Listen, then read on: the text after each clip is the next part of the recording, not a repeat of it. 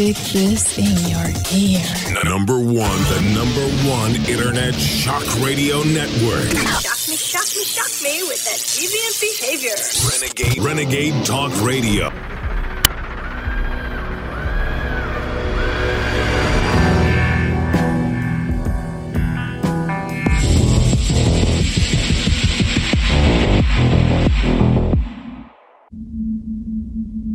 Freedom of Information Act results have shown that the American College of Obstetricians and Gynecologists knew that the mRNA injections were commonly fatal to babies in the womb. And $11 million was spent to bribe OBGYNs to lie to pregnant women about the safety of the injections and convince them to get the shot. U.S. nursing home data clearly shows that the mRNA shots were killing the elderly. The mRNA shots are now causing cancer. The CDC admits at least 118,000 children have died suddenly in the USA since the rollout of the mRNA COVID vaccines. The actual count is likely much higher, and that was reported a year ago. Nothing has really changed. The historical mass murder continues, and the perpetrators remain free, pushing for round two and winning the Nobel Peace Prize. Their discovery led to a monumental medical breakthrough, but even they were surprised when they learned today they're receiving one of the world's most prestigious awards. The Nobel Prize in Medicine, the last thing a pair of scientists expected when the phone rang at 3:40 this morning. My husband picked up and he was talking to somebody and then he just handed over and said, This is for you. Did you believe it at first? Not really, you know, because, uh, you know, people can make jokes. I also thought it was a prank or, or an anti-vax joke or something. This has to be a prank. Some some anti-vaxxer is, is, is you know playing with us, and you know th- this can't be real. We wait, and the press conference starts, and it was real. We couldn't get funding. We couldn't get publications. We couldn't get really people to notice RNA as something interesting. It, it, had failed clinical trials, and pretty much everybody gave up on it. I mean, everybody was skeptical, but we didn't care. Kati and I certainly didn't go into science for for money or for awards. We we did it because of interest and curiosity. But we've got clinical trials for seven vaccines going on right now. We've got work on uh, cancer vaccines, vaccines for autoimmune diseases, for allergies. We've got gene therapy moving into clinical development. We've got a variety of therapeutics. So, you know, it, it's already been going on for many years, and th- this has just given RNA the recognition. Reporting for InfoWars, this is Greg Reese.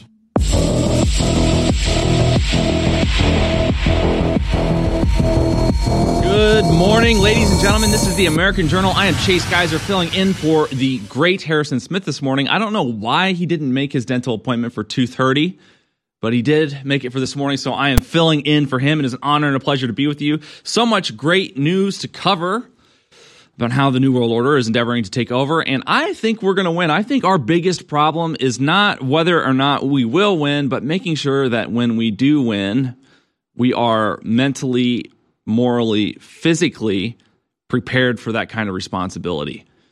So, I would like to draw your attention to Vitamin Mineral Fusion Pack, which is back in stock at 25% off. And the Trifecta Pack. So I know it's Friday. Friday is often payday. I know it's payday here at InfoWars, so I'm feeling good. but we are almost out of stock of some of the products that are in the trifecta pack. So now is your chance on payday to get these three great products for 40% off, 25% off individually Bodease, DNA Force Plus, and the Real Red Pill Plus. These products work great individually, but together they are designed to reinforce one another. And when taken with vitamin mineral fusion, you have established that foundation of everything the body needs to set you up for success so that the other products that we have at InfoWarsStore.com work even better than they would without this sort of basis from Vitamin Mineral Fusion. I highly recommend all the products. I wouldn't tell you to get them if I didn't believe in them. Stick with us, folks. We'll be back in the next minute.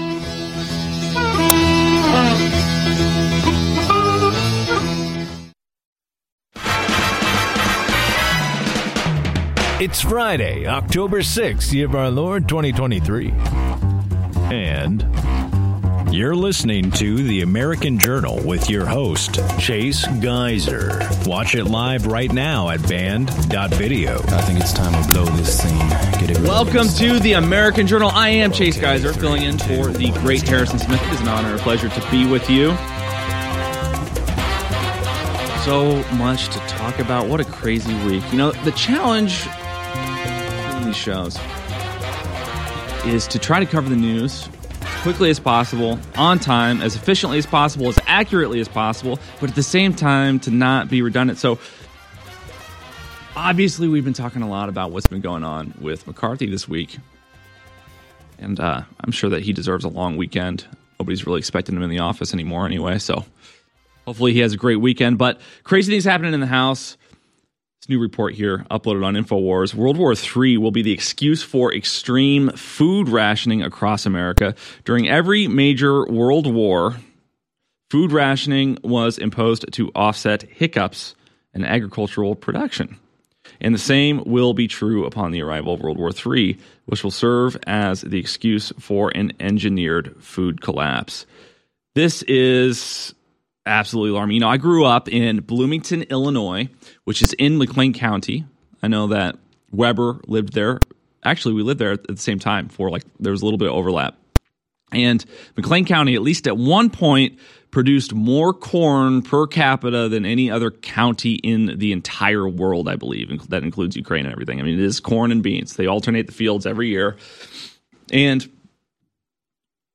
those farmers, they are such good people. It, I know it's a stereotype to, to sort of have the farmer at, at the crack of dawn in a slow motion video while a country song plays about American patriotism, but like it's Integrity. Farms. Integrity Farms, exactly, just like that. but I could absolutely see this going on, and I know because I still have family in Bloomington, Illinois, that there are a lot of farmers that are very concerned about what's going on. And here's what's really fascinating about this. So we export a lot of our agriculture to China. And I know that they're doing other things to make themselves less dependent on our agriculture, but we do send a lot of crops to China every single year. In fact, agriculture is one of the few remaining strong exports in America since we're not a manufacturing economy anymore. We switched from a manufacturing economy to a service based economy when Biden and the other senators sold us out to China and we decided to import all of our products from China because slave labor is cheaper than paying American wages for products. And I know that if we go into World War III, by definition, China is going to be involved. And if China is allied with Russia, the United States will probably be opposed to China and Russia, given their recent developments. And in that event, we will cease to export agriculture to China right? You don't trade with the enemy. It's against the law. You can only trade with the enemy if you're Joe Biden. But if you're not Joe Biden and Hunter Biden, you cannot trade with the enemy. So, in that event, the farmers would have this tremendous amount of supply with this dramatic reduction reduction in demand since we wouldn't be able to export to China anymore.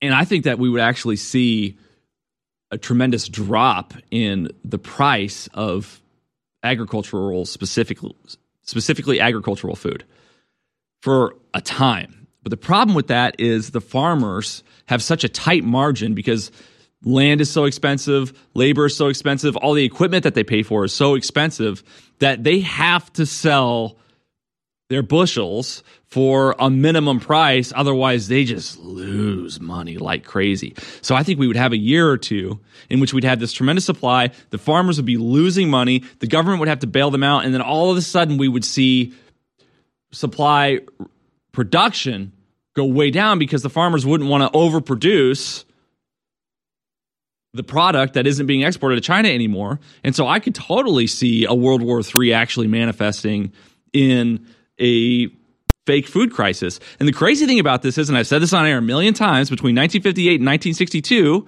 during the Great Leap Forward in China, that's sort of what happened. So Mao wanted to industrialize China and take communism, communism from the field to the city, from the field to the plant, no pun intended. And what happened in that environment was everyone was so terrified in the communist regime at the time, much as they are now, of their superior officer or their superior person in the party. And so as Mao was moving everyone from the fields, from the rural areas into the cities to set up the infrastructure to be the world's manufacturing hub, which it is now, suddenly people weren't working the fields like they were and they weren't harvesting crops like they were. But no one who was responsible for the various agricultural districts had the courage to report to the superiors in the party that food production quotas weren't being met, that there were no farmers farming the fields, and there was no food. They blame it on droughts and stuff like that. That, that might have had a modicum to do with it, but really it was because everybody was being forced into the cities, out of the fields during this industrialization and everyone was afraid to tell the leadership in the party that quotas weren't being met. So they were lying about how much was being produced. And it wasn't until people started starving to death that the party actually realized there was a problem because nobody wanted to admit that their district wasn't reaching numbers. We saw the same thing happen with Chernobyl in the instance of Chernobyl, it was very difficult for the leadership in the Communist Party of the Soviet Union to get accurate information from people in Chernobyl about how bad the situation really was because they were terrified of the top down pressure, that it took days longer than it should have for them to realize that the core had been opened of the reactor, things like that. And it exacerbated the problem. This is the problem with centralized leadership. This is the problem when the government has absolute control they have to manage everything and they have to do it with accurate information and they can't do it efficiently because it's impossible to just centrally manage a complicated 7 to 9 billion person global economy. And when you have that kind of power, everybody that works for you is terrified of you and they won't they don't want to tell you bad news. So it, it just doesn't work. This is the, one of the main reasons why I'm against globalism is because we saw what happened in the Great Leap Forward between 58 and 62. And we saw what happened in Chernobyl, where the whole entire entirety of Ukraine almost had its water supply contaminated for like 100 million years or something ridiculous like that because that radiation nearly leaked into the the groundwater because they weren't dealing with it properly as that core was exposed. And if it had done that, it would have been radioactive in the region for thousands of years. And so uh, estimates of 100 million people died of starvation from 1958 to 1962 in China during this Great Leap Forward. And it was all because of a food shortage.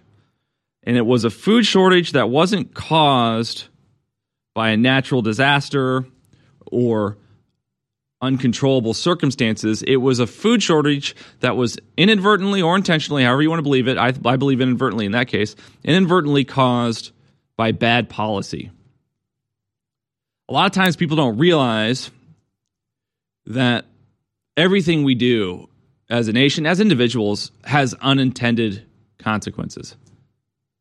What is it from uh, Gladiator? What we do in this life echoes in eternity, the famous line in the beginning. And it's true. And so when we pass policies, you got to ask yourself, all right, what are going to be the unintended consequences of this? Universal basic income is a great example.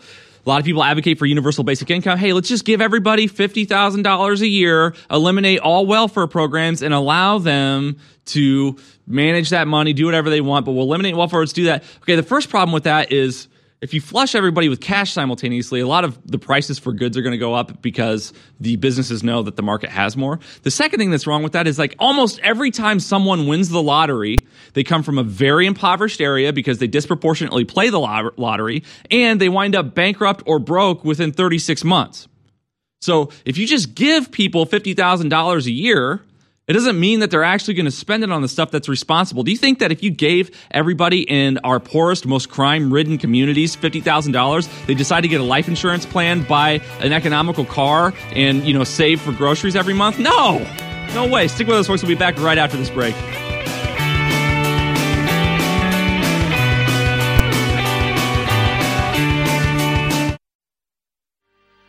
Have you tried taking the real red pill? A one of a kind heart and brain formula designed exclusively for InfoWarsStore.com. One of the most powerful ingredients in Real Red Pill Plus is pregnenolone. Pregnenolone levels decrease with age, and low levels are associated with fatigue, low brain function, and unhealthy aging. The Real Red Pill Plus also provides essential trace minerals such as vitamin B12, calcium, copper, and zinc. Featuring naturally occurring L-theanine, caffeine, and theobromine, the energy blend inside the Real Red Pill Plus provides an extra pick-me-up for your day that goes beyond the second cup of coffee. So visit InfoWarsStore.com, go down the rabbit hole, and try taking the real red pill. Now 25% off for a limited time at InfoWarsStore.com. Omega 3 fatty acids are needed for optimal strength, and they can only be obtained through diet. They can be found in grass fed beef, which is why the ruling class is trying to ban it, and they can be found in fish, which are arguably the best source of omega 3s. But the problem today is finding fish without a high mercury content. Your best option is our Ultimate Fish Oil and Ultimate Krill Oil at InfoWarsStore.com. Omega 3 fatty acids are essential for both our neurological and cardiovascular systems, our brain, and our heart. They improve mood, mental clarity, and immune function. Get your essential omega 3 fatty acids from the best sources available Ultimate Fish Oil and Ultimate Krill Oil. Get some today at InfoWarsStore.com. You're listening to The American Journal. Watch it live right now at band.video.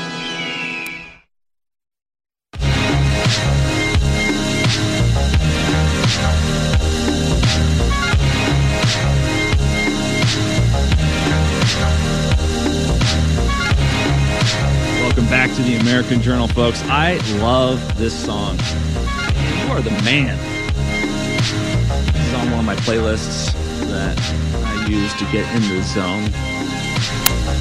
For some reason, I don't know if you guys are like this, but I have to listen to music in order to be productive, and the fewer lyrics in the music, the easier it is. I think that's part of the reason why EDM stuff has become so popular is actually because it has fewer, it has less lyrics in it. People like to listen to music that gets them amped.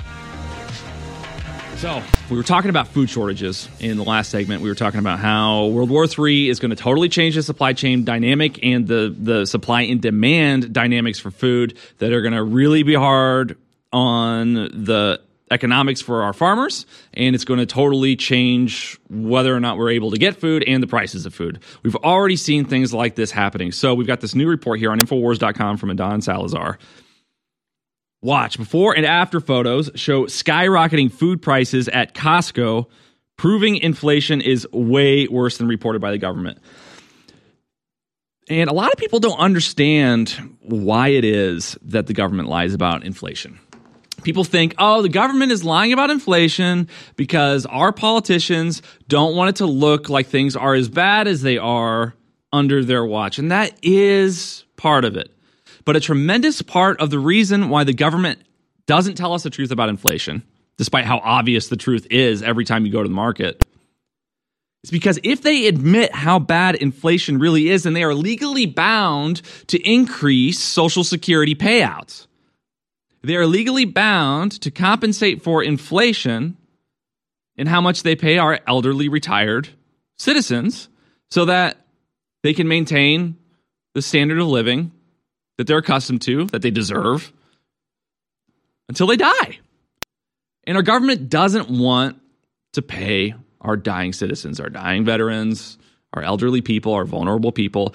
It would like to lie about inflation and see our elderly communities unable to pay for any of their bills. It would prefer that outcome than to tell the truth about how bad inflation really is and suffer the obstacles and challenges and pain of budgeting properly for Social Security and getting that passed.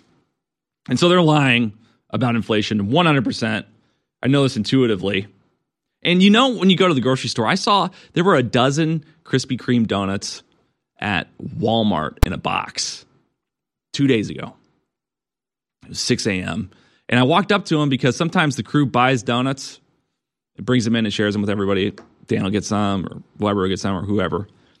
And I was like, oh, maybe I'll get some for the crew this time. And they were 18 bucks. And I said, nope.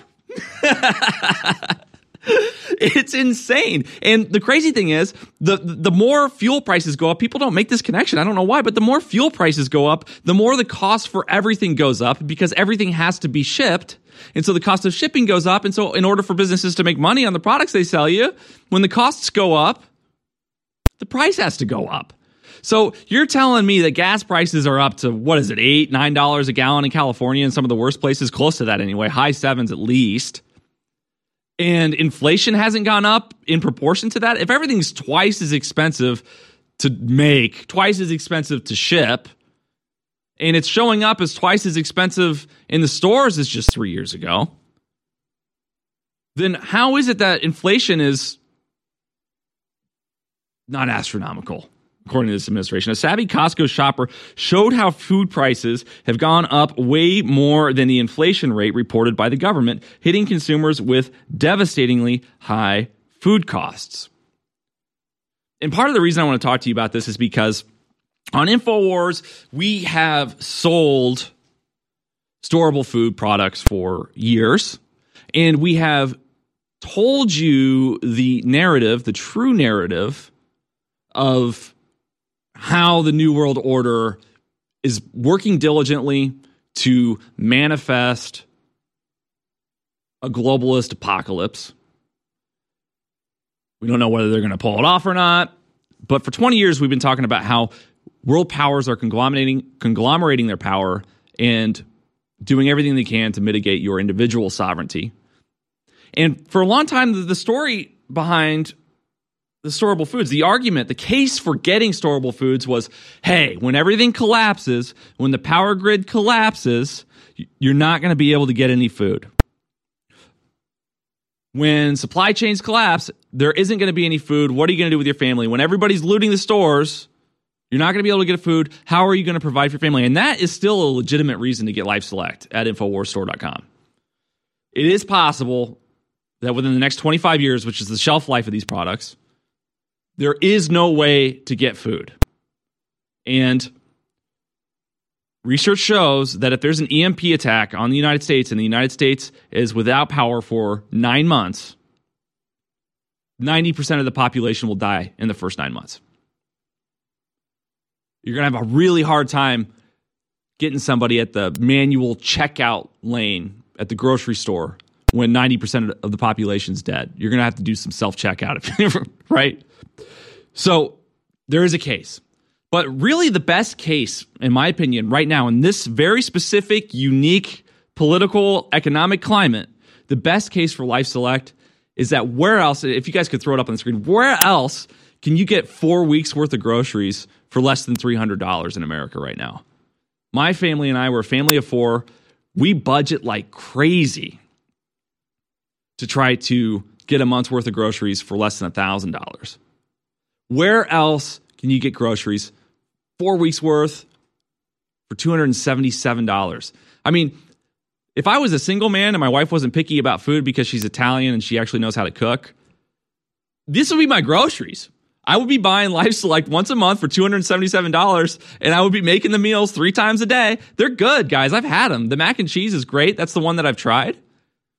It's not bad food. So if you're having a hard time figuring out how to pay for your food, your grocery situation, go to InfoWarsStore.com and get Life Select. Try it for a month. If you don't like it, just don't get it again, but you will like it. It's great. This is way cheaper than going to a Costco or an HEB or a Walmart or an Albertsons or wherever you get your groceries because they have to ship that crap to those stores and pay the incredible gas prices to get it there. And then the store owners have to calculate how much they can sell per square foot in their store. So they have to do the on shelf markup. By the time you walk out of there, if you were going to get a month's worth of groceries at a grocery store, it's going to cost you a thousand bucks. So this is an incredible deal. I highly recommend going to InfoWarsStore.com, getting the groceries here. Also, fun fact if you're not planning on eating these right away at your home residence, I myself am a happy camper. And uh, fall coming up means uh, people are planning camping trips. These are great to pack when you're backpacking out in the wilderness um, or just camping. Easy to make out in the wild. They store really, really well. Weber, which ones, which recipes have you tried? I've tried none of them. You haven't? No, no. Oh, but I buy similar foods at uh, uh, like REI. Like they right when you go to check out at REI, Yeah. you know you'll find similar foods to this. They're just like a thousand more, uh, you know, markup, thousand Yeah. percent more markup. So yeah, you when you when you buy these, I, I've bought very similar brands, um, but I do know that whenever I go backpacking or camping, I use these. Awesome. Thank you so much. Stick with us, folks. We'll be right back. InfoWarsStore.com. Bodease is back. The ultimate turmeric product on the market has returned to InfoWarsStore.com and is now 25% off for a limited time. Utilized for thousands of years, turmeric is one of the most studied medicinal herbs today. Hundreds of peer reviewed scientific articles are published every year on the chemistry and therapeutic potential of turmeric and its active components. Bodease will reduce inflammation throughout the body, help boost and support flexibility, increase mobility, assist in joint function, bolster your immune system, and so much more.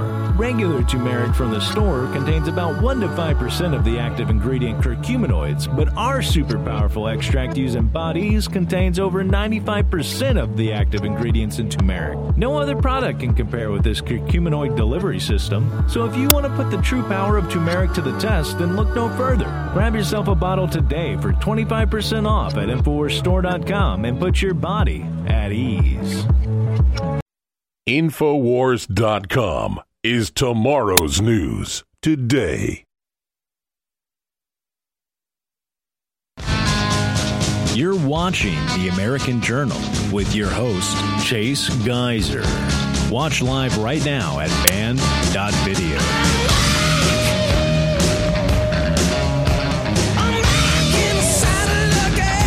Welcome back to the American Journal. They're snapping necks and cashing checks. I hope you got Life Select. I wasn't just. We talked about it. the crew and I talked about Life Select during the entire break after the last segment.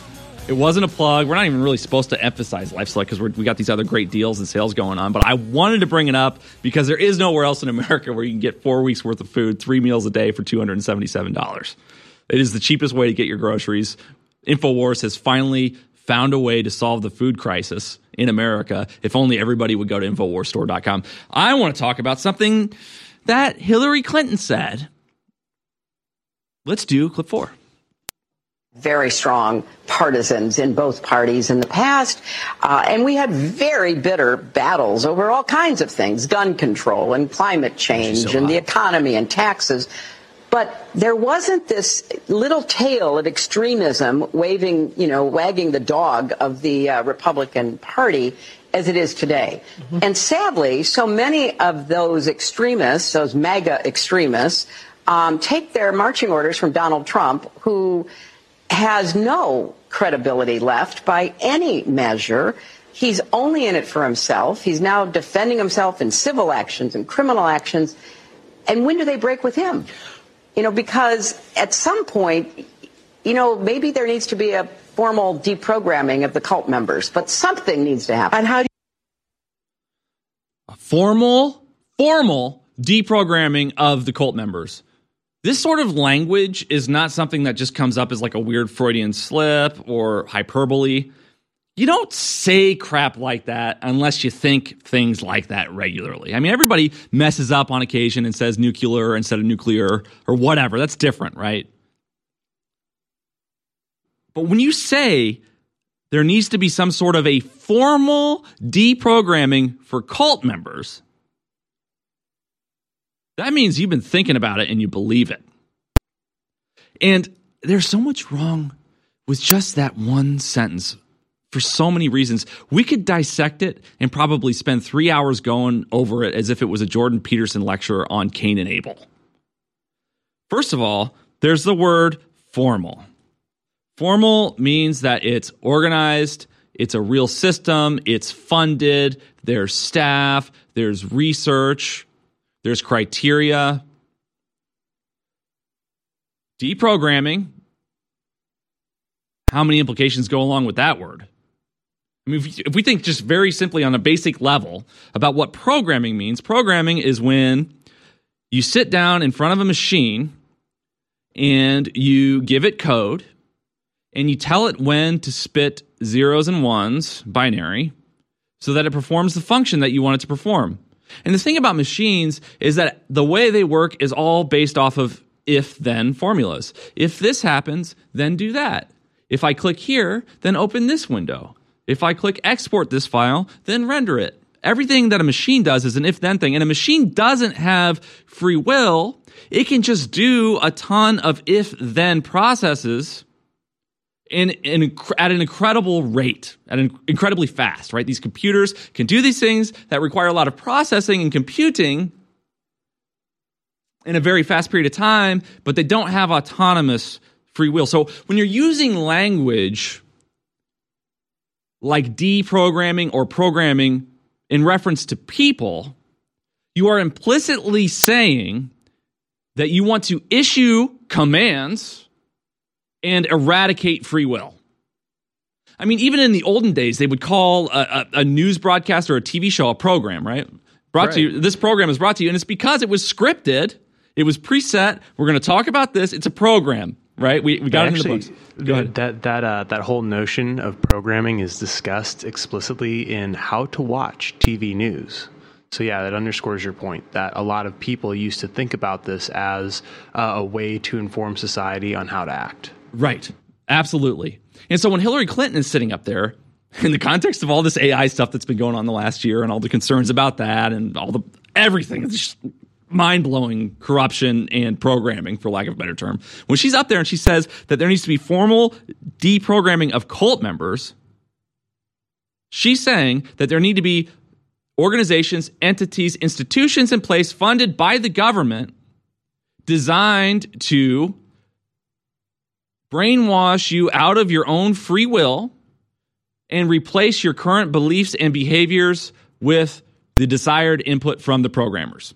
That's what she's saying. Sounds like a Maoist re-education camp. Yeah, she even looks like Mao sometimes. You know, that's and that's the thing. You know, when I saw the headline this morning, the you know, I just actually saw that video for the first time. Yeah. But uh, I knew that this was another basket of deplorables moment. Yeah. And, you know, when we look at, you know, the way that Hillary dresses, right, with her in those suits from 2016, every time, you know, she would be in a pantsuit, she looked like some type of communist, like she was being photographed for communist propaganda. But, you know, it's right in line with this whole thing. Oh, yeah, she wants to start re education camps. Yeah. And, and just to be fair, we did the same thing with the internment camps in World War II. I read a great book in college called Looking Like the Enemy, which covered the internment. It was written by this woman who was a little girl at the time, and her family, I believed, owned a, f- a flower shop. And they were interned because they were Japanese after the attack on Pearl Harbor. And she writes extensively about what it was like to live in the internment camps during World War II as an American citizen. And they had things like weekly surveys that they had to complete. Things like on a scale of one to 10, how much do you love America? Weird questions like that were on these surveys and these tests. And you had to adequately answer and respond to the questions and consistently over time in order to have hope of like a favorable outcome in the camp. And it wasn't the same thing as like an Auschwitz or anything like that, but it was totally inhumane what we did to the Japanese for internment. When we basically took a whole race of people, locked them up because we didn't know who among them were spies and who weren't. We, I mean, it was a crisis situation. I'm, I'm not saying it was right. It made sense, but it wasn't right that we did that. It's terrible. But my point is, this concept of programming and deprogramming has existed for a long period of time, but now we actually have technology to do it on a mass scale, it, it's it's insane. The other aspect of this, she said, formally deprogramming what she say the cult members. Yeah, yeah. She referred to Trump Trump Right. supporters as cult members. So so now it's the government's job to identify which organizations or religions or political movements are religions. Right? It's the government versus cults. So now she's implying that the government should go into cult situations and deprogram members of that cult because they don't believe the truth so that they believe what is true, which of course is the state narrative. It's its own cult, right? So that's totally anti the First Amendment, which is freedom of religion, right? She's going in and saying the government needs to combat people who participate in what she calls a religion, not me. I'm not calling it a cult, but she's calling it a, re- a religious cult. It's the government's job to go and deprogram, and eradicate that cult. It's like, where's she been on Scientology? Were you going to say something, Weber? I heard some air. Oh yeah. Oh yeah. No, actually, uh, delving back into history uh, about re-education camps, uh, Mao actually had two types of re-education camps uh, through labor, where uh, basically uh, one set was reserved for political prisoners, and the other facilities housed thieves, beggars, and prostitutes. And um, if you look at the distinction between the two, there was a, a clear difference in the way that uh, the two camps treated their internees, where political prisoners were, in Mao's words, forced to reform, non political ones had to be persuaded. So it, it would have been better in Mao's China and Hillary's America to be a criminal uh, than it is to be a political dissident. And we can see that playing out right now, right? In, in, uh, in Biden's. Uh, administration where people who are criminals are walking free and people who are Trump supporters are now being targeted by the FBI. Well, there you have it, folks. You're not going to get a segment like that on any other mainstream network in America. You're not going to get the first hour of the day covering with a substantial argument how we are becoming a new version of Maoism. We are becoming a new version of these internments. InfoWars is a special place. Make sure you support us at InfoWarsStore.com and be the reason we're still on the air. Stick with us. We'll be right back. Where were you when humanity was fighting for its life? Where were you when the globalists were caught trafficking millions of children for sex slavery worldwide? Where were you when the New World Order was starting World War III with Russia? Well, I know where you are. You're watching and listening to Infowars.com right now, and I salute you and thank you. And I want to encourage all of you who've been in this fight so long to realize we've reached the critical juncture in the battle now. And a key tool in that fight is the Great Awakening, defeating the globalists and launching the next great renaissance. This is my second book, part two of the Great Reset in the War for the World. It's a longer book, a quite frankly more powerful book. And just like the last book went to number one, it is up to you to send to number one right now. This is a cultural fight against the globalists, and it funds the info war. Get signed or unsigned copies of The Great Awakening right now at InfoWarsStore.com. I want to thank you all for your support. This is a book everybody needs. Get your copy of The Great Awakening right now. I have been in a 28 year marathon battle with the globalist. I have come from nowhere to the very heights of politics, not just in America, but in the world. We are engaging the globalist at point blank range in the information war. But I don't deserve the credit. Yes, I've persevered, but the listeners and viewers who support InfoWars are the real reason we've had this success. We're having now the greatest victories in the fight against the New World Order we've ever had. We are now entering the final mile of the marathon. And that's why today it's more important than ever to realize how important you've been in this fight and to continue in the efforts you've been carrying out and to intensify them. God bless you all. I salute you. I thank you. And I beg you to intensify what you're doing now because we are over the target and history is happening. The fight is my fight. It's your fight. It's our fight. God bless you all. Listening to The American Journal. Watch it live right now at band.video.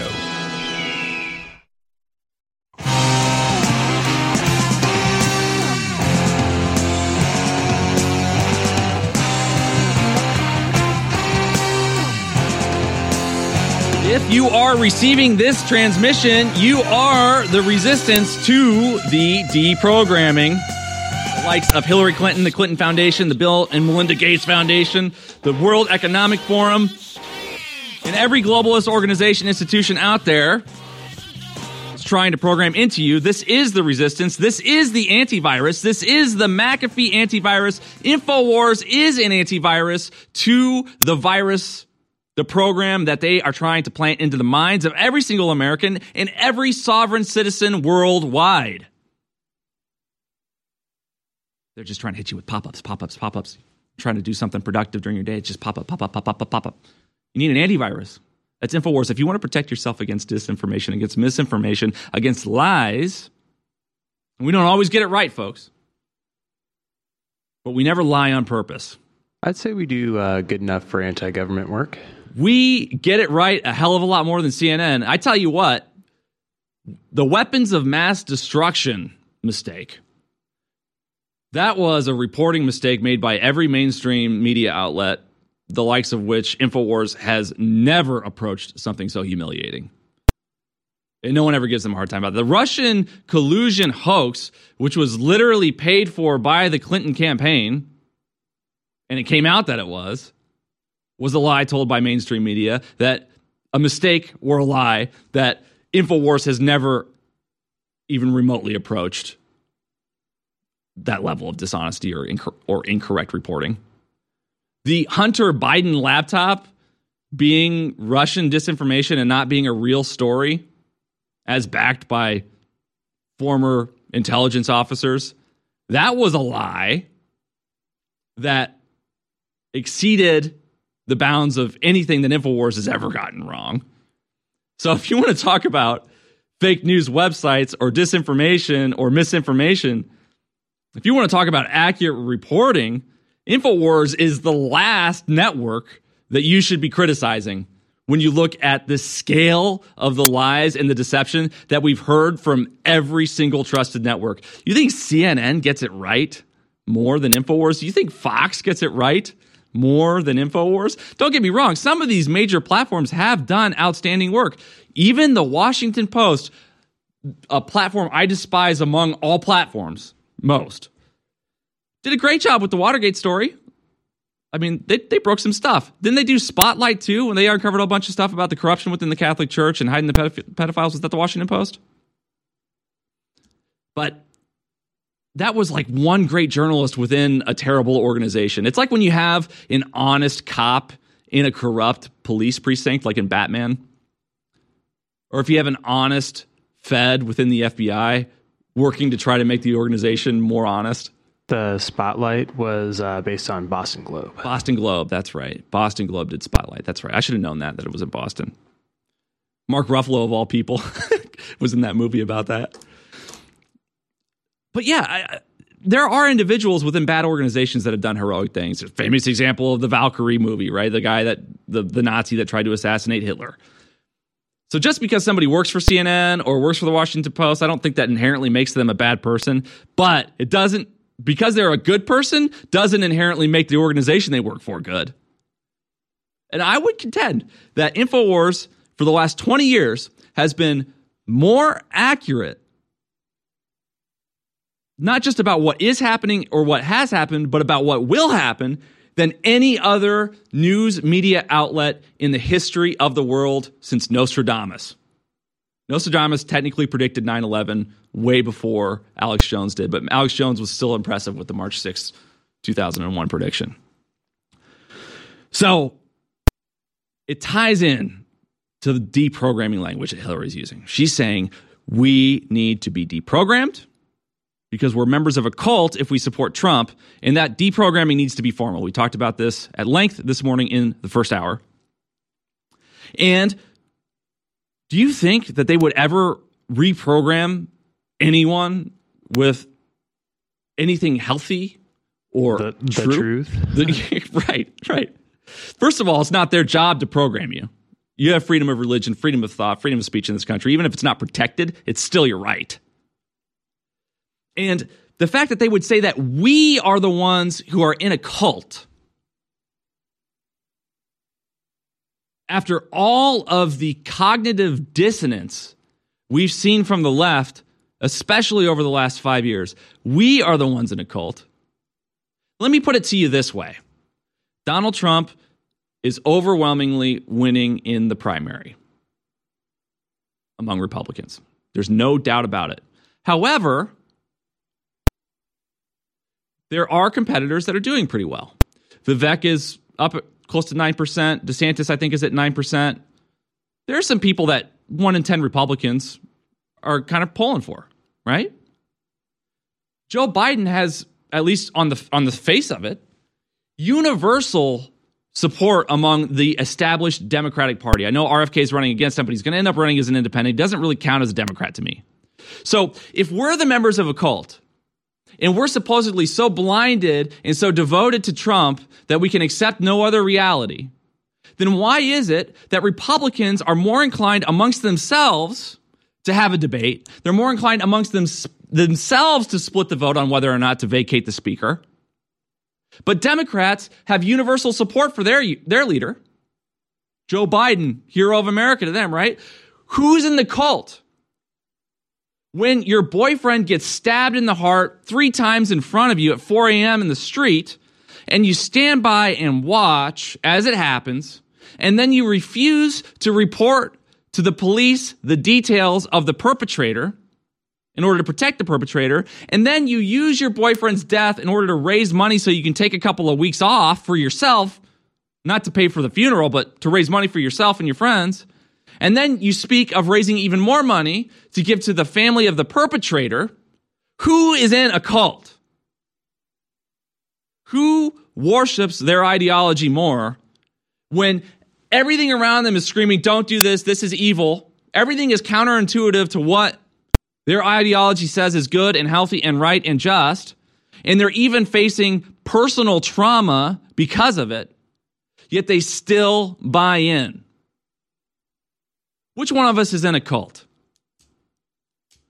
Who is in a cult when it comes out that the Clinton Foundation paid for the allegations of Russian collusion and the Russia hoax?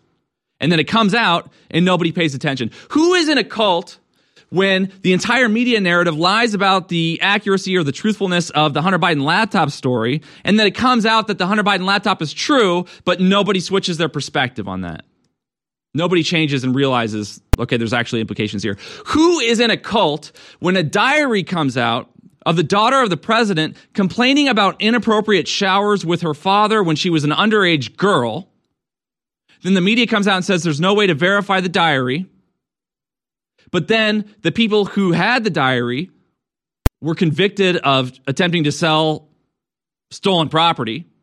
And then there's audio recording of Ashley Biden herself admitting that the diary was hers and that she wrote that. Yet no one seems to come out against Joe Biden, who allegedly took inappropriate showers with his underage daughter. Who is in a cult when there's text message evidence that Joe and Jill Biden were covering up the abuse of Hunter Biden of another underage relative against Delaware law? And no one's reporting on it. Nobody's reporting on the fact that Joe Biden probably abused his own child underage based on the implications of that text. It's not explicit, but it's definitely implied. Then covered up inappropriate behavior around his other relative underage. Nobody's talking about that. Do you think if Donald Trump had taken inappropriate showers with Ivanka Trump when she was an underage girl and she wrote about it in her own diary at rehab trying to cope with the trauma, do you think that the mainstream media wouldn't be reporting every single day about how perverted Donald Trump is if that were the case? Why is it that Joe Biden can get away with it? It's because they're the ones in a cult. And I'm not advocating for the formal deprogramming of their cult because I'm not a fascist. I'm not a tyrant. I believe they have a right to be in a cult. I believe in the freedom of religion. If you want to ro- worship Joe Biden in this country, go for it. I don't, I'm not so self righteous that I would say that we should formally deprogram you for believing the wrong thing. I think that we should formally ensure that you have no political power ever by never voting for anyone you support. We should render you absolutely powerless and voiceless in the political field because you're totally insane and believe not reality and push lies and corruption constantly and you're brainwashed. Yeah, I don't want you to have any political power, but I don't want you in a camp. They want you in a camp, folks. That's why they're calling you Nazis. That's why they're saying you're in a cult. That's why they're saying you need to be deprogrammed. That's why they're constantly harassing you with lawsuits. They're coming after you. They're suing you. They're taxing you. Anybody who ever worked with Donald Trump, if you shook his hand, you're about as likely to go to prison as somebody who worked for the Clintons. Jesus, it's just as it's just as dangerous to work for Trump as it is to be a chef for the Obamas. The most powerful InfoWars life formula yet, DNA Force Plus, is now back in stock for 25% off while supplies last. This elite formula contains the most cutting edge enzymes, potent antioxidants, and traditional naturally occurring ingredients to protect the vitality of your very DNA. The powerhouse ingredients in DNA Force Plus include PQQ, CoQ10, organic reishi mushroom, astragalus roots, rhodiola root, and an array of even more incredible antioxidants and extracts carefully chosen to help support healthy heart function while promoting energy production down to the cellular level. Provide your cells and DNA with the protection they need and try a bottle of DNA Force Plus today for 25% off. Or for an additional 10% off, grab the combo pack with DNA Force Plus and Bodease Whole Support. These offers and so much more are only available at InfoWarsStore.com.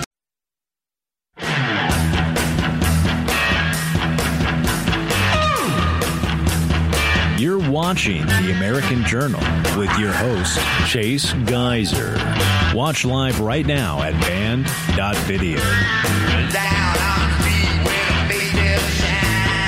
Welcome back to the American Journal, folks. We're on the air like we just don't care, but we're on the air because we care, and we're on the air because of you. Make sure you visit InfoWarsStore.com. new developments I'm not at liberty to discuss yet. There's some exciting things happening over the next few months at InfoWars. I think this company is going to be bigger and better than ever in the coming years. I'm very excited about the climax of this story. The next 24 months in this country are going to be absolutely insane, folks. I ran a poll the other day on my Twitter. Maybe you guys could find it and throw it up. I basically asked the question which outcome will result in more violence? Trump winning, which of course would have leftist protests, or Biden winning a reelection bid, which of course would have right wing backlash. Which one do you think would result in more violence? And the crazy thing about it is there's not a way that I can fathom either outcome not resulting in violence. I can't imagine there won't be some level of violence if Trump is not reelected. And I can't imagine there won't be a tremendous amount of violence if Trump is elected. I cannot imagine a left that doesn't burn cities down when he wins in 2024.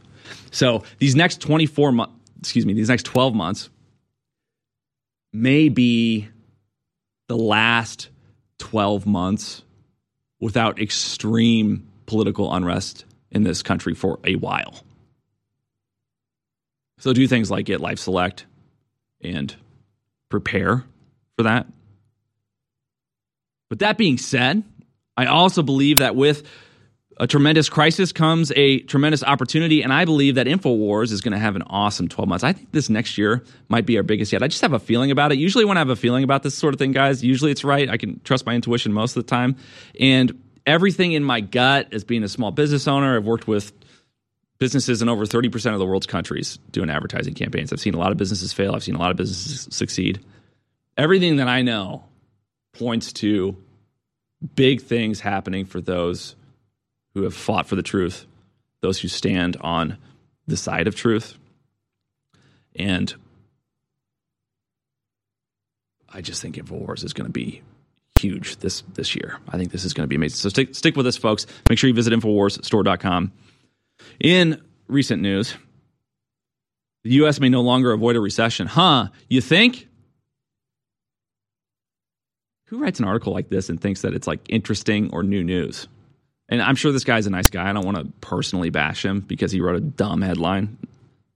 But we're already in a recession, if not a depression. We know that they're lying about the inflation rates, and you're just now coming out and saying, "Oh, maybe we can't avoid a recession." It's like it's like being in, in the middle of the war in 1943 and being like, you know, I think I think the U.S. is going to have to get involved in World War II. There's no way to avoid it. It's like, yeah, we invaded Normandy, bro. These people, man. Ah, ChatGPT would do a better job. Fed's bid to avoid recession tested by yields nearing 20 years high. Federal Reserve may be putting its hoped for soft landing of the economy at risk by tacitly accepting a run up in long term interest rates to the highest levels since 2007. Are you surprised? The surge 10 year Treasury yields rose more than half a percentage point to the past month to surpass 4.7%, heightens the danger in the near term of a financial blowup akin to the regional bank breakdown in March. Longer run, it threatens to undercut the economy by markedly raising borrowing costs for consumers and companies. I don't trust anything the Fed does. Every, uh, every one of our problems the last hundred years, including both world wars, uh, in my opinion, started as a result of the Federal Reserve, whether on purpose or on accident. Treasury bond collapse ranks among the worst market crashes in history. If BRICS and all the nations in BRICS sell all their tre- treasuries, the price of the treasuries is going to plummet and the dollar is going to face some heat. So be prepared, folks. It's not looking good for the dollar, and the people who are in control of trying to navigate on our behalf and our economy's behalf, our currency's behalf, don't know what they're doing. We'll be right back after this break.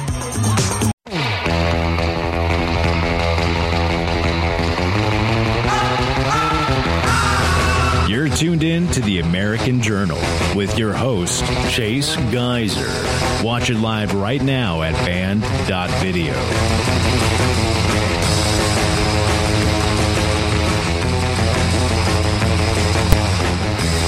Welcome to the American Journal, folks. I'm Chase Geiser filling in for the great Harrison Smith. He's at the dentist. He'll be back. That beautiful smile. Gotta take care of that beautiful smile. What to talk about this segment? So much going on. We've been covering the cult accusations, and I think we pretty clearly identified who's actually in a cult. Difference, of course, between the right and the left is that the right believes you have a right to be in a cult. Apparently, the left doesn't unless you're in their cult, which is another aspect of a cult. They don't want you to be involved with anything else just them. That's the way the left is. Formal deprogramming of cult members by a cult. Ramaswamy was out on the campaign trail the other day and apparently had a friendly debate with some of the protesters who were out there to see him. And we're getting mixed reporting that after those protesters left that he spoke with, they slammed into his car. I'm not sure if it's confirmed whether or not it was them. I believe if you guys could throw up Vivek's tweet about it from yesterday, I think he implied that it was them. But yeah, protesters rammed their car in the back of a campaign vehicle of Republican presidential candidate Vivek Ramaswamy ahead of an event held in Grinnell, Iowa. Fox News Digital has learned. A group of liberal protesters appeared outside Ramaswamy's event at Saints Rest Coffee House on Thursday. Ramaswamy's campaign told Fox News Digital a female driver of a blue Honda Civic, not a Honda Fit, Sean, and a passenger were yelling expletives at the GOP hopeful, giving him the middle finger and blaring the car horn. Which is what they do. They scream into the abyss and destroy your property and vandalize you and threaten you and spit on you because they are possessed and demonic and all of their behaviors are only from a place of irrational hatred like that. You know, hate is an interesting emotion. I've been thinking about this a lot lately. I spoke with my friend Ron Coleman yesterday. And somehow the topic of hate came up, and I was like, I got a lot of hate in my heart. I got to keep an eye on it, actually. And it's a natural response to feel hatred when you see an injustice, when you see the terrible things that are happening to children all over the world, whatever, you can think of anything. I'll let you use your own imagination. It's easy for me to feel hatred when I see Hillary Clinton say that I'm in a cult and I need to be deprogrammed by one of her programmers. And I don't think the emotion of hate itself is the problem. It is the actions that you do because of that hate that are the problem. It's not about trying to never feel hatred. I think we should hate evil, but it's about allow not allowing that hatred to take the wheel of our lives and the decisions that we make and the way that we approach these problems, always having reason to hate. And I think that's one of the one of the other differences between the left and the right is that when when the right feels hate, it's usually hate for a political class or a political elite that try to make it more difficult for average American people to provide for their families, try to make it more difficult for them to keep their businesses open and the lights on. The hatred is for a political class that weakens the value of their dollar and stirs up unnecessary wars all over the world and sends their sons there to, if not lose their lives, then lose their limbs. If not lose their limbs, then lose a piece of their soul when they come home. My dad said about Vietnam, he's like, even if he came back, he never really came back. It's like I had friends that were drafted, they came back and they just they weren't the same person anymore. Dead a little. So, yeah, the right feels hatred.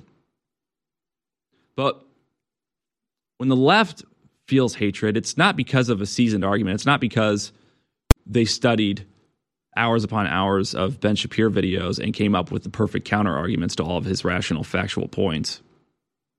It's not from a basis of reason or because any injustice has been done to them. But what they feel hatred for is a political ideology, a political philosophy that emphasizes the importance of placing the burden of one's life on that person. You see, we've got a left in this country that wants to make sure that for its constituents, for its people, nothing bad that ever happens to them is because of a problem with their intelligence or their character. So if you're poor, it's because someone else is rich. If you didn't get the job, it's because someone else is racist or because someone else is sexist.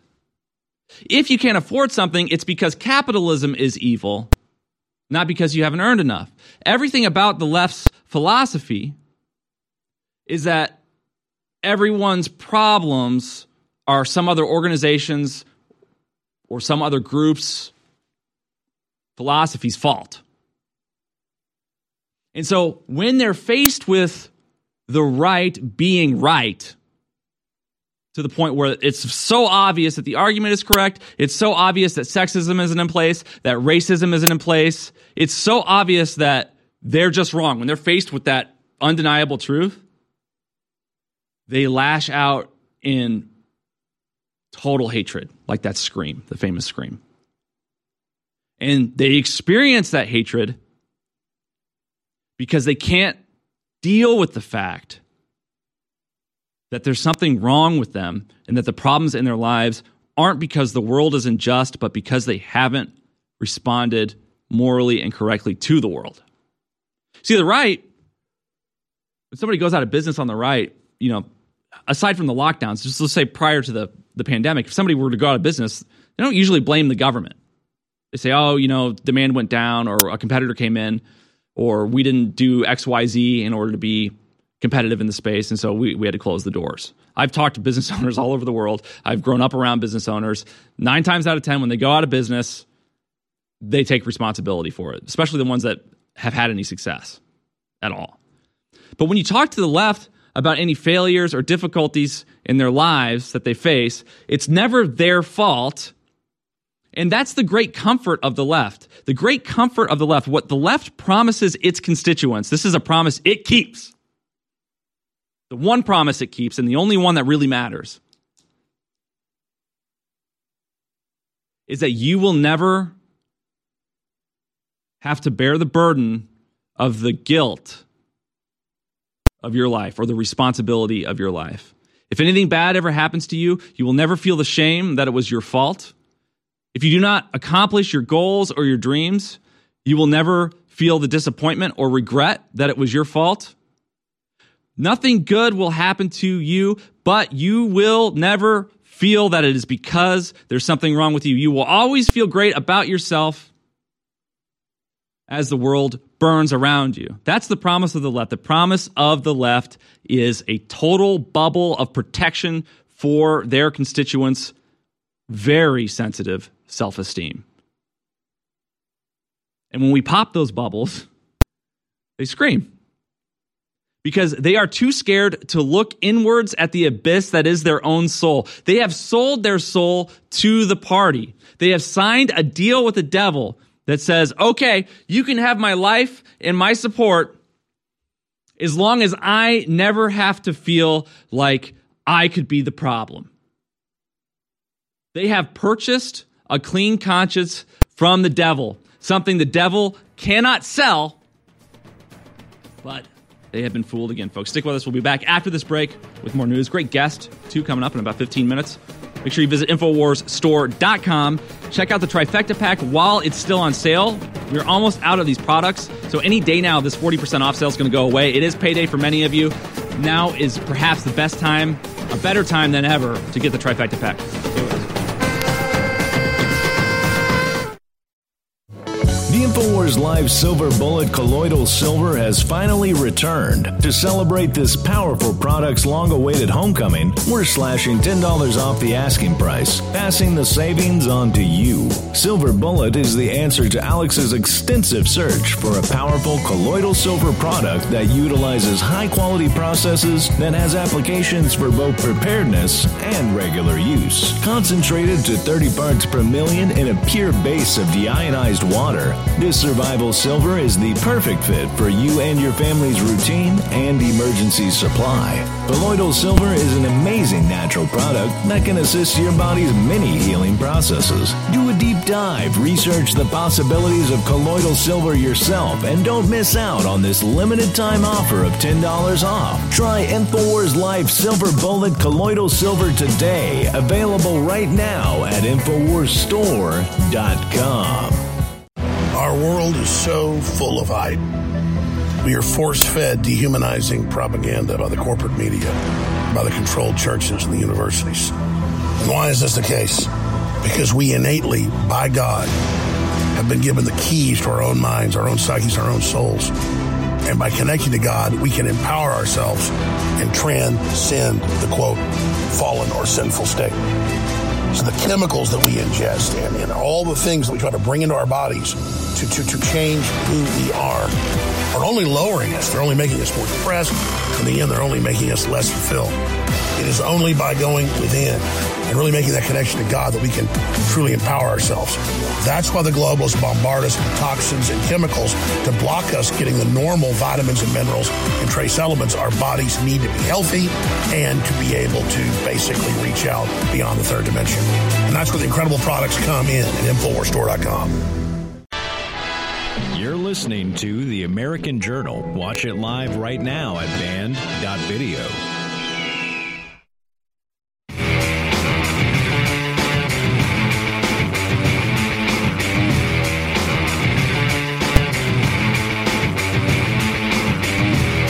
back to the American Journal, folks. I am Chase Geiser, filling in for the great Harrison Smith. It is an honor and a pleasure to be with you. In the next segment, we are going to have a very special guest, Mr. Patrick Howley. He's an investigative reporter. Patrick Howley is an investigative reporter whose work has appeared in the Daily Caller, National File, and InfoWars. He joins us today to discuss the speakership crisis in the House of Representatives. Very much looking forward to having him on in the next segment, but this segment is just going to be the news. So, the Army's planning major cuts to special operations forces, including the Green Berets.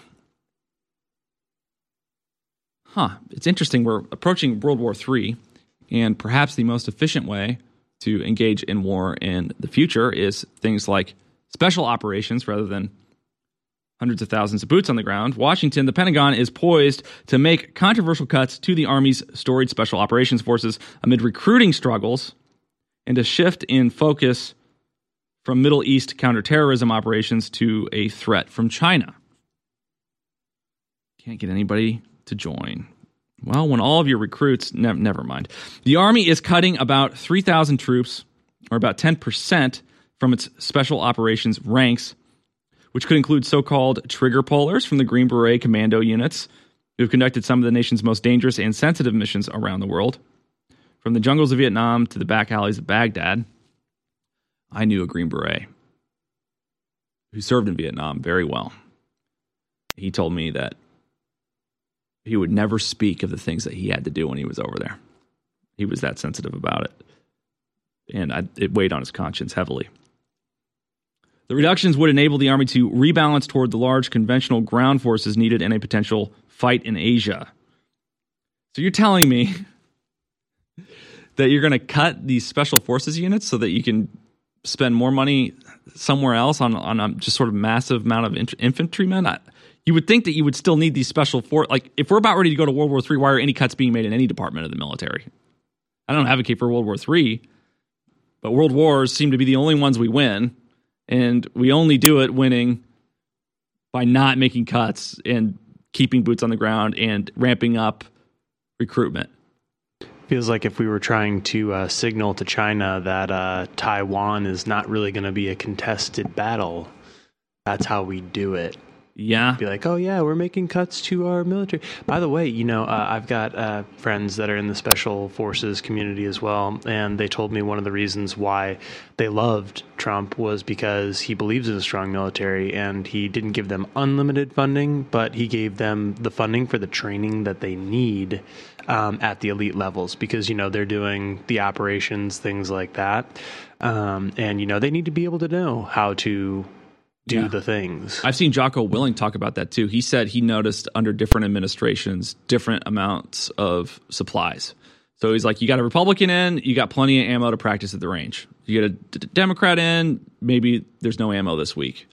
So I could totally see that manifesting here. I don't think we're trying to signal to China, though. I think you made a really good point. Just because I don't think that the Biden administration's I just think this is just a stupid decision. like, I, am I'm more inclined to think stupid than clever, but maybe you're right. And no, I, I don't think that it was like a direct signal to China, like, hey, hey, yeah, that, in, that would be how? I'd interpret it. Or they could be this could be a fake story, and this could be just a psyop. They maybe they want China to think that they don't have special forces units, but they're actually keeping them all and sending them in. You know, I would think that I would think that as it stands right now, um, with superconductors and things like that, we would want to keep as much time. You know, I mean, mm-hmm. keep Taiwan a free country for as long as possible, right before there's a conflict. Right, right. So the service plans to brief Capitol Hill in the coming days on the reductions. Mostly, the Army plans to cut special operations troops in supporting roles such as psychological warfare. Wow, that seems to be important, though. Civil affairs, intelligence operators, communications troops, logistics, and other so called enablers. U.S. military officials said. Cuts would follow the reallocation last year of more than 700 special operations troops from the Army and other services. In some, the cuts to the Pentagon's umbrella Special Operations Command would amount to about 3,700 troops since last year. And the other thing, too, is if we engage in a war with China, one of the differences is it would based on differences compared to our other more recent wars is that this would be a major naval war and so I could see how they would want to reallocate resources toward sort of naval efforts and maybe some of the things that we were doing on the ground in the Middle East are not as relevant to a war with China, which would be largely naval. So this, whatever. I mean, they're moving troops around, but it's interesting. I, I just can't imagine making special forces cuts right before a world war. And maybe they maybe they just don't think the world war is real. Maybe maybe we're full of it on the world war thing. Maybe there's no risk risk at all. But I tell you what, if anybody wants World War III, it's Ukraine because World War III is the only way that the United States actually gets boots on the ground to protect them. So Ukraine would absolutely love it if Moscow decided to use nuclear weapons or if China decided to use nuclear. weapons. That's what, what Zelensky's praying for is that Kiev gets nuked while he's not there. It's probably why he's flying around the world so much. He's he's rolling the dice. I hope I'm not there when it happens, but I hope it happens because then we get involved with boots on the ground. That's the only way that he could save his country. So we shouldn't really trust anything he says about trying to come to peace because the only way he's going to have a country is if World War III happens, in my opinion. FBI agent accused of lying about censoring Hunter Biden laptop dodges testimony before Jim Jordan. Source confirms. FBI agent Elvis Chan, who appeared to lie under oath about his role in censoring the Hunter Biden laptop story, failed to show up Thursday to his scheduled testimony before the House Judiciary Committee, a source familiar confirmed to the Daily Caller. What happened to Steve Bannon? Didn't he like not show up one time? The Judiciary Committee subpoenaed Chan on September 21st to appear for an interview Thursday after he previously failed to attend a scheduled interview, the Daily Caller previously reported. Chan was nowhere to be found at the time the interview was scheduled, a source familiar told the Daily Caller. Everything is on the table for Mr. Chan, including contempt. Russell Dye, a spokesperson for the House Judiciary Committee, told the caller. I wonder if we'll ever even hear this man's name again. Maybe they'll go after him. Maybe this will be a big story, but I think it's just as likely that he gets away with it because the intelligence community always gets away with it. And I can't name a single FBI or CIA agent in the history of either bureau, not to say there isn't one, but it's certainly not a household name. I can't name a single one of them that's ever been arrested for the crimes that they've ever committed within the organization, despite the fact that there have been countless scandals by both organizations, namely the assassination of JFK and MK Ultra for one, in which they not only committed massive crimes against humanity, and against American citizens unwittingly, experiments on them. But then they destroyed the evidence, and no one was let go, fired, prosecuted, charged, nothing. So I don't know why they're going to put Elvis away. Good old Elvis Chan for not showing up to testify. I think they're just giving a big middle finger because they know the DOJ won't honor any requests for contempt charges on a leftist who is protecting Hunter Biden. You think that Biden's DOJ is going to charge someone with covering for Hunter Biden? For covering? No way. No way. Stick with us, folks. Great guest in the next segment. Patrick Howley coming up. Patrick Howley is an investigative reporter whose work has appeared in the Daily Caller, National File, and InfoWars. We'll be talking about the speakership. Stick with us and visit InfoWarsStore.com.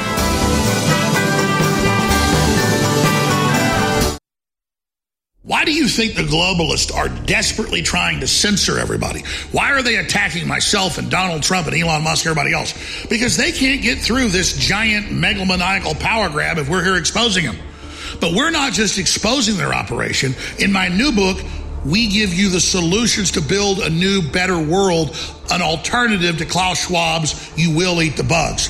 This is the Great Awakening the plan to defeat the globalist and launch the second great renaissance. It's a companion to my last book that was a number one worldwide bestseller. And this book is even thicker and even more powerful. Get your copy of The Great Awakening today at InfoWarsStore.com. Either signed as a fundraiser, and I thank you for the support, or unsigned. But whatever you do, take action now. We're fighting for you, but we can't keep on if you don't support us. So please get the historic book now. Go now to InfoWarsStore.com and get The Great Awakening. The Great Awakening at InfoWars. Infowars.com is tomorrow's news today.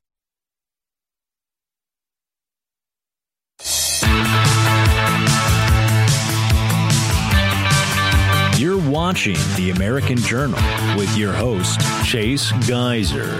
Watch live right now at band.video. Welcome back to The American Journal, where we are walking along the avenue, speaking truth to power. We're going to have a great guest for the rest of this hour coming up pretty soon. Patrick Howley. Patrick Howley is an investigative reporter whose work has appeared in the Daily Caller, National File, and InfoWars. He joins us today to discuss the speakership crisis in the House of Representatives. He'll be with us in a few minutes. I highly recommend you guys give him a follow on Twitter over there as well. So, regarding the speakership, it doesn't look like it's going to be Trump. A new development as of yesterday, formally last night at about midnight our time, Central Time, Donald Trump tweeted Congressman Jim Jordan has been a star long before making his very successful journey to Washington, D.C., representing Ohio's 4th Congressional District. Respected by all, he is now chairman of the House Judiciary Committee. As president, I had the honor of presenting Jim with our country's highest civilian award, the Presidential Medal of Freedom. So much is learned from sports, and Jim was a master. While attending Graham High School, he won state championships all four years, a rarity, and compiled an amazing 156 to 1 record. At the University of Wisconsin Madison, Jim became a two time NCAA Division I wrestling champion. He won his 1985 and 86 NCAA championship matches in his weight class. Jim has a master's degree in education from Ohio State University and a law degree from Capital University. He is strong on crime, borders, our military vets, and Second Amendment. Jim, his wife Polly, and family are outstanding. He will be a great Speaker of the House and has my complete and total endorsement. Fascinating. Fascinating. Well, Jim Jordan sounds like a fair shot to me. I don't have a problem with it, but I was really pulling for Speaker for Trump. I know he's running for president. It could be a major distraction, but it would have been such a good troll to have him one heartbeat and one lithium ion battery away from the Oval Office. But as we know with politics, if we've learned anything, we've learned that nothing is truly predictable. Only Alex Jones seems to have really mastered the art of protecting pre- predicting major global political economic events consistently over 20 years. Uh, so anything could happen, but sounds like it's going to be Jim Jordan. And I'm excited to talk about that because there's like this divide in the party about whether or not it was right what we did to McCarthy. And Dan Crenshaw coming out with his tweet saying that if you voted with every single de- Democrat on someone, maybe you're the RINO, which is Dan Crenshaw is such a joke. What a myopic cuck. Oh, that guy. That guy. And I think a couple of years ago, I could be wrong about this, but if you guys follow Unusual Whales, I, I, I think that Dan Crenshaw is among the top members of Congress as far as returns on their investments are concerned. I think his portfolio has done very well in recent years. And I wouldn't have a problem with his opinions, but it's just the fact that he's such a jerk about him. And he's a jerk to his own constituents and voters. I mean, after SNL made fun of him, he immediately went on Joe Rogan. He was a star of the Republican Party. Look at this badass war veteran with the eye patch, and he's handsome and he's well spoken and he's a good Texas boy. I was so excited to love Dan Crenshaw. And he came out with that awesome uh, campaign ad that he did with a couple of other candidates a couple of years ago that was really cool and fun. It was like a Mission Impossible kind of theme, and he tied it in and partnered with other campaigns. I was so excited for Dan Crenshaw. And then he came in and he just turned out to be a jerk, man. Golly. And he's coming out in support of McCarthy, who hasn't accomplished a single thing in the last nine months except for setting records for things that have never happened to the speakership before. Like his greatest accomplishment is being the first speaker to be ousted like this, right? Has this ever happened? I'm not sure that a speaker's ever been vacated like this. Maybe, maybe it has.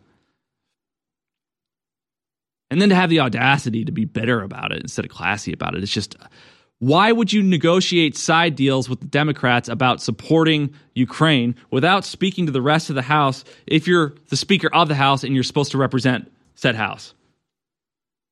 This is the reason McCarthy's out. It's it's articles like this one here. Ukraine's not ready to join the EU because it's corrupt, but it's it's the fact that Biden is panicking trying to figure out how to get funding to Ukraine without congressional approval. He's suggesting that he has a path around Congress to get more aid to Ukraine and plans a major speech. And we have members of our party that support things like this. And I'm not even going to go into the moral argument of supporting former enemies of the United States, the Nazis. I've, I've that, that's a beating a dead horse. I know you guys already know that. But if this was the other way around, let's just say hypothetically, Ukraine was the bad guy and Russia was the good guy in the eyes of the state. If if it was Russia and they weren't Nazis, that we were supporting, I would be totally appalled at the amount of money that we were giving to them. If it was Afghanistan during the Afghani wars, if it was Iraq, if it, there is no nation that we should be giving this amount of support and resources to, regardless of their moral position or their correctness in the wars that they face. Just because an injustice is being done to a country doesn't make it a justice or a right thing to do in terms of policy for our politicians to betray the best interests of our people on their behalf. I hope we don't do the same. I don't have a problem at all with Taiwan. I believe Taiwan should be an independent nation. I like the Taiwanese. No problem. No problems at all with tai- Taiwan. However, if China annexes Taiwan and reclaims it, I advocate zero military support for Taiwan. I just don't think that it's our business to get involved in other people's wars. And I don't think it's right to take the money and resources that our people give our politicians in order to represent the interests of the people of other nations, all while receiving kickback while doing it. Doesn't make any sense to me how there's a moral argument or even a really a logical argument for that. If China wants Taiwan, they can take it. I don't think that we should support other nations in major wars against superpowers ever. Period. And we have Republicans in our party wearing Ukrainian flag lapel pins, like McCarthy, advocating for giving money endlessly to Ukraine. Crenshaw has famously said, and I'm paraphrasing, but time and time again he said, this is a way for us to kill Russian soldiers without a single American dying. So his argument is we should be giving them billions upon billions of dollars because Russia's our enemy and it's a way for us to basically skirt around international law and kill Russians without actually being at war with Russia. That's his that's his argument there. But I fail to see why it is that Russia's our enemy at all. I don't even understand why Russia has ever been perceived as our enemy. Have we ever been at war with Russia? Has Russia ever killed an American soldier? in war or in combat. Maybe there were some, you know, skirmishes or special forces top secret operations that happened during the Cold War where there was an exchange of of gun uh, gunfire or their firefight or something. Maybe that happened from time from here and there. Maybe there were agents that assassinated other agents. Maybe there was some behind the scenes stuff that happened. But as far as I know, historically speaking, we've never been at war with Russia, and Russia has never intentionally taken the life of an American soldier. We won World War II because Russia was our ally, and then we immediately proceeded to intimidate the hell out of them to the point where their entire country collapsed decades later afterward. And they don't spend a whole lot of time complaining about us in the off season, so to speak. You don't hear a lot of anti American Russian propaganda outside the context of this Ukrainian war. Now, of course, they are because we're supporting their enemy that they're at war with. But Russia doesn't complain about America the way that America complains about Russia. And it's because the state the deep state narrative wants you to believe that we have an outside enemy because without an outside enemy, we are harder to control and we divide against ourselves. We are hardwired as human beings to have enemies. And if we don't have enemies, we make them up. And that's what they're doing. That's what the deep state's doing. They're making up this Russian threat. So there's this fake ghost phantom enemy. So we don't realize that the enemy is actually within that the threat is actually enemies domestic, not foreign. Why is it that two towers go down and we go to war for two decades with people that aren't really our enemies, but then a bioweapon leaks from China and we don't say anything about it when they are our enemy? Stick with us, folks. We'll be back after this break. Visit InfoWarsStore.com and be the reason InfoWars is still on the air. I'm a humble person, and I want to say that I'm just a man, but I'm not just a man. Just like you, no matter what color you are, whether you're a man or a woman, you were made by the creator of the universe who had a plan for you, who has a destiny for you. That's why the system hates you and fears you, and that's why they hate me. It's because the spirit I carry is one of justice and truth and courage and honor and will and love. My friends, the enemy's coming after me not because I'm a loser, but because I'm a winner. They're coming after you, not because you're a bad person, because you're a good person, because you love God and God loves you. And so I signed up for this. I signed up for this fight. And I'm not a victim, I'm an overcomer. But I can't fight this fight without you. That's why I want you always to remember that I appreciate you and I thank you because InfoWars is your fight. InfoWars is your baby. It's the thing you built. We did this together. So God bless you all. Let's keep fighting. Where were you when humanity was fighting for its life? Where were you when the globalists were caught trafficking millions of children for sex slavery worldwide? Where were you when the New World Order was starting World War III with Russia? Well, I know where you are. You're watching and listening to Infowars.com right now, and I salute you and thank you. And I want to encourage all of you who've been in this fight so long to realize we've reached the critical juncture in the battle now. And a key tool in that fight is the Great Awakening Defeating the Globalists and Launching the Next Great Renaissance. This is my second book, part two of The Great Reset in the War for the World. It's a longer book, a, quite frankly, more powerful book. And just like the last book went to number one, it is up to you to send to number one right now. This is a cultural fight against the globalists, and it funds the info war. Get signed or unsigned copies of The Great Awakening right now at InfoWarsStore.com.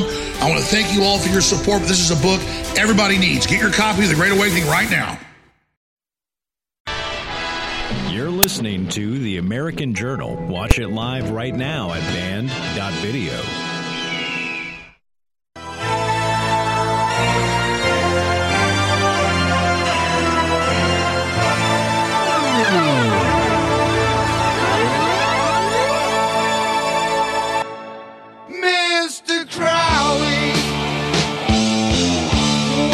back to the American Journal, folks. I am Chase Geiser, filling in for the great Harrison Smith. We'll be right back. I guess next week. Awesome developments next week, which you will learn of when the time is right. Got a great guest coming on this segment. Patrick Howley, an investigative reporter whose work has appeared in the Daily Caller, National File, and InfoWars. He joins us today to discuss the speakership crisis in the House of Representatives. Patrick, how are you today, sir? It's good to uh, hear from you. It's good to be here. Yeah, absolutely. So, what is on your mind? What are your thoughts on this? Well, first, first off, I want to show you a clip. I want to play a clip that you can listen to and get your thoughts on, on it, and then uh, let's dive into the speaker thing. Does that sound okay to you? Sounds great to me. Okay, great. Run Stone's plan. Here's a pretty radical plan. I call this the Stone Plan. We elect a wedge of Republicans in the House and the Senate in the next election. They make it clear to Kevin McCarthy they will not vote for him for Speaker. In fact, they will abstain on every question before the House until they make Donald Trump Speaker. They will bring the House to a standstill. There'll be a majority for nothing. Uh, once Trump became Speaker, uh, I am convinced it's only a matter of time. Shortly after the election, Biden's own people will remove him under the 25th Amendment. That leaves Kamala Harris as your president. She would then have to be impeached. People say to me, really? Well, what for what crime? Good God, we could spend the whole rest of the show talking about her crimes. But this is politics. The grounds are whatever 67 senators say they are. And then, assuming you had a national strike, assuming the gas prices are $20 a, a, gallon, uh, that the uh, that we're getting the, the crap kicked out of us around the world in terms of our foreign policy, the votes can be gotten. If the votes can be gotten to impeach Richard Nixon, trust the votes can be gotten to uh, impeach that cackling hyena. Uh, in which case, Donald Trump would become president before the 2024 election. I call this the Stone Plan. So when I watched that clip last night, like late in the afternoon, I thought, oh my God, is Stone's plan manifest? But it looks like Trump has formally endorsed Jim Jordan, and it's not going to play out that way. What are your thoughts on this this whole fiasco? Well, I would have uh, liked to see President Donald Trump, and of course, it's not really up to him in the sense that if this uh, caucus bands together and votes for him, um, mm. Trump has said uh, recently that he's willing to serve, and so that would obviously put him in the line of succession. Um, when it comes to Jim Jordan, I have my own concerns uh, by virtue of the fact that uh, Jim Jordan has been backing Kevin McCarthy. And mm. if you're backing Kevin McCarthy, why are you backing Kevin McCarthy? Um, and so, regardless, uh, what happened on October 3rd is a great victory for the American people. Uh, this strategy was a, a long time uh, coming, and uh, I congratulate uh, the National File publisher, Noel Fritsch, who has worked for years to try to overthrow the Speaker of the House and has made numerous failed efforts to do so. And then finally, uh, he was involved with this one that worked out. And obviously, the credit needs to go to Matt Gaetz. Um, and ultimately, it, you know, I was unsure uh, in the moment whether or not the Democrats were going to go along with it. At first, they wanted to, um, you know, pretend like, well, uh, this is a matter for the Republican conference. Well, it's not a matter for the Republican conference if we put it to a floor vote and force you to vote. Are you going to be Democrats for Kevin? Are you going to vote for Kevin McCarthy? Are you going to vote to fund the war machine when Kevin McCarthy is making a, um, a side deal with uh, the Joe Biden White House to keep the crooked funding to Zelensky going? Mm-hmm. So ultimately, the uh, Democrats were shamed into um, you know making the right call. Yeah, absolutely. And for the sake of the audience and for myself, frankly, Can you highlight? I don't mean to put you on the spot, but can you highlight what? Remind everyone what the dynamic was around getting McCarthy in in the first place. Famously, he failed the vote several times. Gaetz opposed him from the get go. How was it negotiated that he was able to be a speaker in the first place? Well, it was, we didn't get much in the negotiations at all. It was, um, you know, a shakedown by the Republican establishment. And I think that certainly threats were made and uh, people were threatened with, the, you know, their livelihoods were going to be destroyed, their careers were going to be destroyed.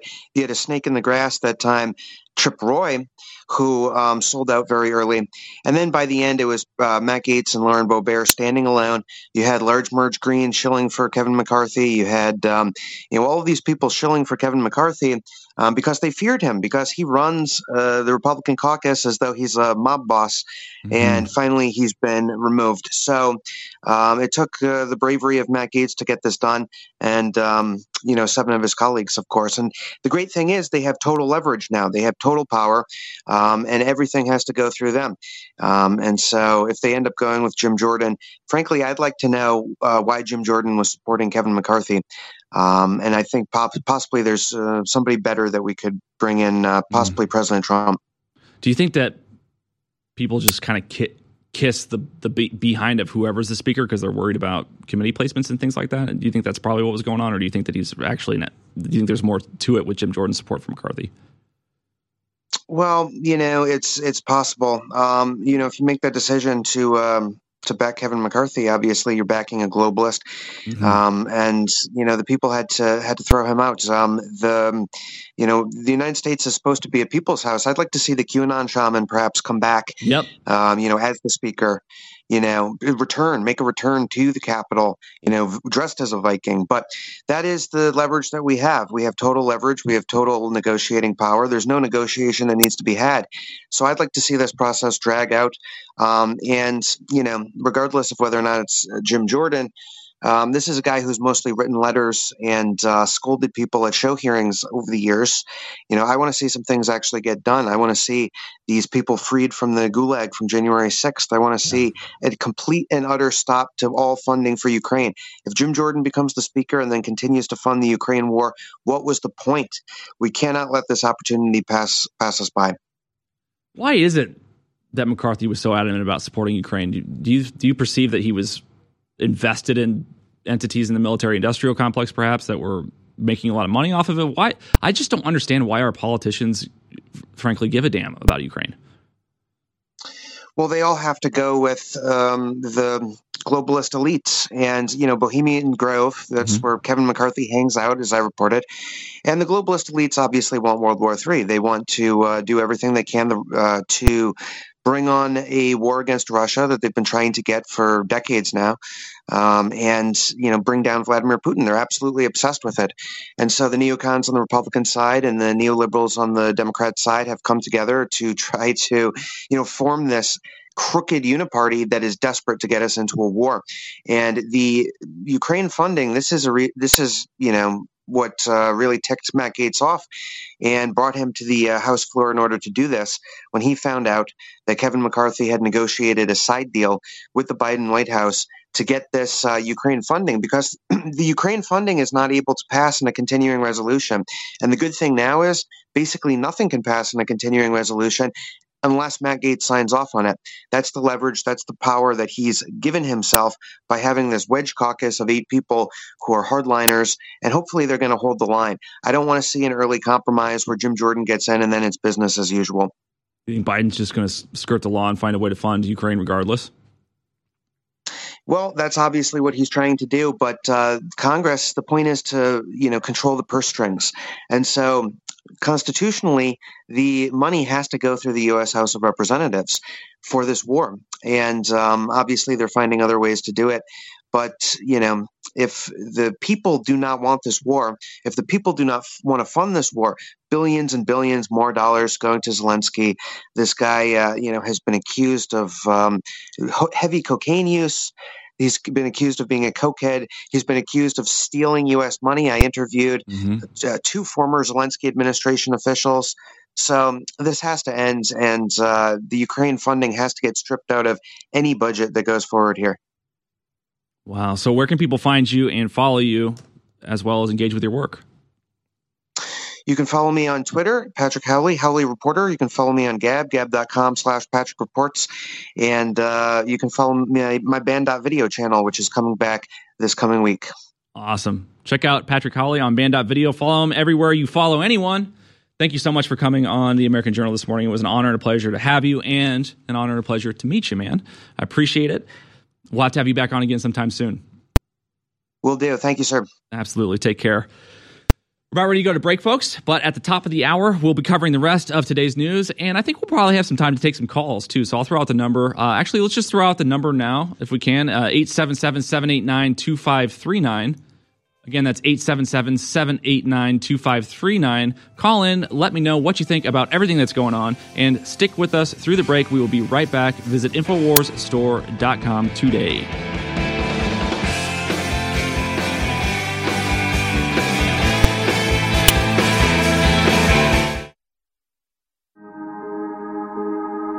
The satanic New World Order is betting against humanity. They're betting on our weakness. They believe they can destabilize civilization and bring us down into the ashes of history. But the trap they've laid for us will be their destruction, not ours. If we trust in God and if we are valiant and have courage to speak the truth and not comply and engage in civil disobedience and not join the masses who have decided that they are the scum of the earth, who have decided that they will join with this soulless corporate system. As for InfoWars, we are going to steadfastly continue to fight in the information war with our weapon, the truth, against the enemies of humanity. And we put our faith and we put our trust, we put our destiny in the hands of God. Because it's been said a trillion times if God be with us, who can be against us?